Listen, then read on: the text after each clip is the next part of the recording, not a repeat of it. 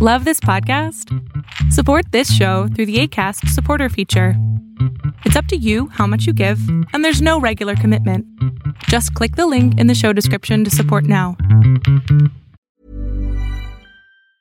Ryan Reynolds here from Mint Mobile. With the price of just about everything going up during inflation, we thought we'd bring our prices down. So to help us, we brought in a reverse auctioneer, which is apparently a thing.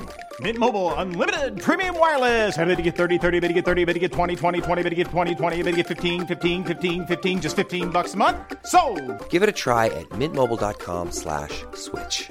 $45 upfront for three months plus taxes and fees. Promo for new customers for limited time. Unlimited more than 40 gigabytes per month. Slows. Full terms at mintmobile.com. Rusty Quill presents. Hey everyone, Alex E. Talenda here, and welcome to our bonus content as we work on putting Ostium Season 6 together. We're continuing with our Behind the Ostium series as we go in depth with the making and discussion of how each episode of Ostium came to be, as well as much more. I am joined by Dwayne Farver, a big fan of the show and creator of the spin off podcast Manifestations. If you enjoy the Behind the Ostium series, you can get full access to over 50 episodes right now by supporting Team Ostium on Patreon at patreon.com slash ostiumpodcast. You'll also get access to a bunch of other bonus content on there too. Once again, that's patreon.com slash ostiumpodcast. We'll continue working on getting Ostium Season 6 ready for release in 2022, but for now, sit back and enjoy another episode of Behind the Ostium. Um, okay, episode 19 Home by the Sea. Um, I knew at some point I wanted to turn to do a really kind of official horror episode. Um, this was a point where I was going to pull again from uh, a moment in Jake's past. You'll be shocked to hear that I was also pulling from my past as a rental home um, which was actually in Fort Bragg. Um, it's actually a friend of my mother-in-law's who has a place out there that we can rent. And this was actually the uh, last kind of mini vacation we had before uh, we had my son. So it was kind of like the last time before everything changed and we had no more time to ourselves for years. um, but with this, I knew I wanted to do a kind of deep, heavy horror episode. Um, my my I knew as I was writing along this season that I needed to make each episode feel really individual and kind of unique because of what I could feel I was setting up for with the finale, so that when I reference stuff in the finale, you know exactly what time and place I was talking about. Um, but I also wanted to change the feel of it. So I really tried to use kind of different language, not just the vocabulary, but with the the kind of the voice for the episode. Um, when I was working with Chris for recording it too, I wanted him to do a, a little different um, delivery on stuff, a little softer, um, a little different in the way he usually portrayed Jake and did the narration. And um, I felt he did do that pretty well. Um, I wanted to do a play on kind of a haunted house but the kind of haunted house that is worse than anything you could really imagine. Um, and as I was writing it, that's what I felt going with each scene to scene was just building more and more, making it more horrific, more over the top. Um, and again, I feel like it worked really well with what's been happening in the season so far, with this building up and up and up of tension and events. Um, and the personalities for each of the characters are, are becoming more built up and reaching the brink and being pushed over. And so I knew when I got to that last horror door of what was going to be behind there, as I was writing, I could feel, oh, it's something with Monica. Again, this is where I was letting the character, the story just tell through me and feeling, oh, it's in the ties, ties with Monica all of a sudden. And this is the moment where stuff gets revealed and Jake realizes it's her and no matter what he might think she isn't who she says she is and everything's about to change. Um, and it felt like it worked really well with the pacing and how that all came down. And at the end of it i felt really proud for for how the episode had come out how the writing had come out and i feel it's one of the best written episodes i've done. I would I would agree. The if you like horror. yeah, yeah, true. That's why Uh, I, I also did the uh, the kind of like warning at the beginning, just to let everyone know. it it definitely starts off in a in a way that it naturally slowly builds up too, Mhm. because of the way they start and it's just black but then Yep. they start to hear and I, I like the fact that you use like an auditory mirage Mhm. uh, when they start to hear the sea but they don't really see the ocean yet um, and then the phosphorescent algae just adds to the something that probably should be pretty beautiful to see but it's a very Off. creepy yeah something's Yeah. not right Again, I've Um, experienced both these things: the phosphorescent algae, and having stayed a number of times on on the coast where uh, back by the the sea, where you know you can be at, a, at sleep at night in the dark, and all you hear is the sound of the water, you know, and the waves. and then um, up to the the shells of the insects Mm-hmm. on the path I think I Uh, also had a lot of fun with the sound design with this one.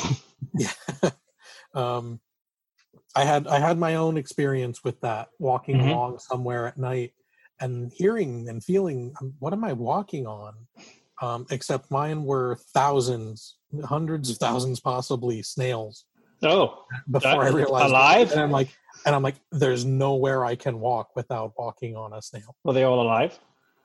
Uh, when i started fortunately um Where was this? I- uh, in California, in uh, a place called it was in the city of Industry. Uh huh. Um, depending on what map you looked at, it could have been Diamond Bar. Okay. Um, it was yeah.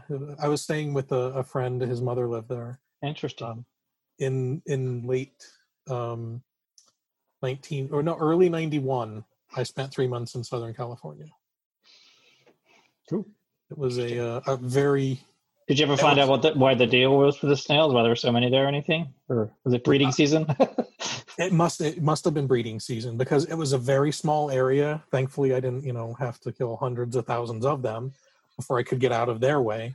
Um, and it was just on the side of the road where the sidewalk ended, and then I was on dirt, and then I was on something else, Watching that. Wow. and you know maybe maybe twenty yards away it stopped, and it was just like that's where they were. That was Whole like area. Wow. Yeah. Interesting. But, uh, wow, it's cool you had such a visceral tie-in with that. Yeah. Because I definitely had like images of obviously uh, Indiana Jones, but also just having again thinking of what the sound design was going to be like and have fun with it. I remember um, one of the listeners just saying how creeped out she was by it. the sound. It, whatever sound you used reminded me exactly of those. Mhm. those Good. um, and then then the two moving up into the tombstones, the you know Mhm. San, uh, San Francisco, Roanoke, you know the, all of the places we've already we've heard about, um, as well as the place they're currently at. as well as Fort Bragg, yeah. Yeah. Um, and then in the house, it was like going from room to room, progressively getting into um, maybe maybe it wasn't like every room was just adding uh, to to another level, but it was adding a different layer of, Mhm. of horror. So the, I could tell like you were pulling from different um, possibly sources. Like the kitchen was one source, and then the dining room was another source. Um, so it just added to like nothing fits the the entire house isn't a theme. You go Right. from room to room, and it's So like a crazy the kaleidoscope. whole- like you're throwing you off because it's like if you went into a, a a house and it was just all covered with blood and, and gore, that'd be one thing. But it's like every room is a different way of dealing with the the. the so it was just off-putting, not knowing. um, Discomforting, yeah. what- and because was really because of how it was set up and everything too, they had to keep going to find out to be sure to know to get the answers and get the artifact. which was in itself a bit gory. Yeah. But it's a great Sarah did a great job drawing it, and you can looks- get it on a T-shirt or I was gonna say it looks great on a T-shirt. um, and then of course at the very end um, with the the person who wrote in blood on the floor the um, give it, giving away the fact that monica is not who she seems yeah, implicated, tied to right, what's going yeah. on yeah. hmm And again, this feels like like looking back, this feels like something I would have constructed out, knowing what I was going to get to and stuff.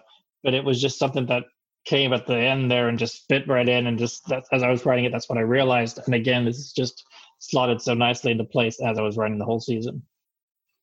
so you you did have the idea that monica was not what we thought, but you Yeah. didn't have the. I didn't end- realize. Yeah, Okay. yeah, I didn't realize at this point that this was where this was the the the hammer coming down, the gavel or whatever. Of now, Jake knows for sure because, and also at this point, she's kind of been, you know, using her what her ability to kind of stop him with various devices and reset him so that he can't remember. And at this point now, there's kind of no turning back, but he does know. I do have the. My last note is the gloves. Right. We- find out about the gloves. Right. Yeah, that's where you first. first. I was. I didn't want to give that away too soon until we knew. I knew I was getting to it. Um, yeah, and that's when they come. So at this point, it's we've gone beyond the point of no return, and that's when you get to when they go back to put the um, artifact on the map table, and that's when the big change happens, and everything kind of changes and starts new again. Um, and it's definitely harkening back to um, season one with the earthquake event and that thing kind of resetting stuff too. And it's almost like there's too much building up in whatever the energy potential, whatever you want to say for Ostium with each thing, event and artifact, possibly whatever, building and building and building, and then it reaches a threshold point and then has to do something new or different, you know? And that works really well for a story. I just got to figure out why. that might maybe that'll be in season six too. We'll see. Grant. Oh, the other thing to mention too is the name of the episode for episode nineteen is of course a Genesis reference because I had to put at least one in at some point as a huge Genesis fan. also, it was the title of the first novel I ever wrote that was like 30, 40 pages that had, was about a haunted house and also an alien abduction and weird stuff that I don't really Okay. remember or have anymore. Yeah.